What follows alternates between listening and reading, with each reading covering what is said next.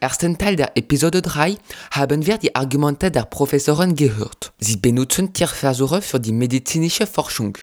Lassen Sie uns die alternativen Mittel sehen. Obwohl sie weniger präsent als Tierversuche sind, existieren sie. Heute alternative Mittel verwenden einerseits menschliche Zellen oder Gewebekulturen. Hier haben wir menschliches Material. Dieser Prozess heißt in vitro. Mehrere in vitro Modelle konnten miteinander verbunden werden, beispielsweise Leberzellen und Lungenzellen. Dann würde man versuchen, eine Schaltung zu schaffen, um die Immunität zu simulieren. Andererseits wird das Computermodell verwendet. Dieser Vorgang wird in Silico genannt. Der Zweck des Computermodells ist, die Forschung durch computerisierte komplexe Berechnungen zu tun. Dies würde auf menschlichen Daten basiert sein. Die kompilierten Informationen würden den Effekt einer Substanz auf den Körper simulieren. Aber um die bestmöglichen Ergebnisse zu erzielen, sollten wir die meisten Daten haben. Lassen Sie uns nun Herrn Fournier über den Zweck und die Zuverlässigkeit von alternativen Mitteln hören.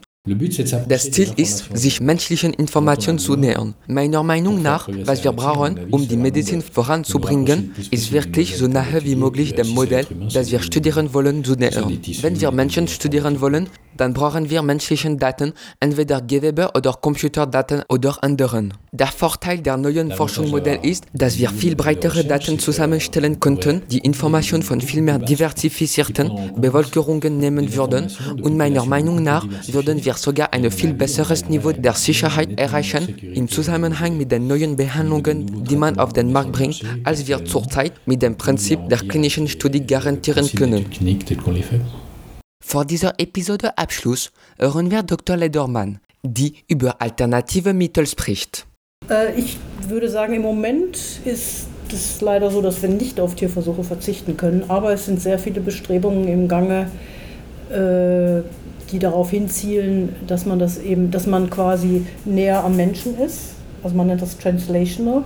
Das heißt, also haben Sie vielleicht schon mal gehört, Human on a Chip, wo man versucht, verschiedene Organe mit menschlichen Zellen zu kultivieren. Und ich denke, also diese Technologie ist im Moment noch in den Kinderschuhen sozusagen. Aber das geht in die richtige Richtung. Wir beenden unsere dritte Folge mit einer Antwort auf die Zuverlässigkeit von Tierversuchen und alternativen Mitteln. Die Verbände gegen Tierversuche kritisieren diese Methode, aber Tierversuche sind gar nicht nutzlos. Eine solche Aussage wäre falsch. Auch wenn ihre Erfolgsquote nicht bei 100% liegt, sind die Ergebnisse sehr zufriedenstellend und sie beitragen zu dem Fortschritt der Medizin.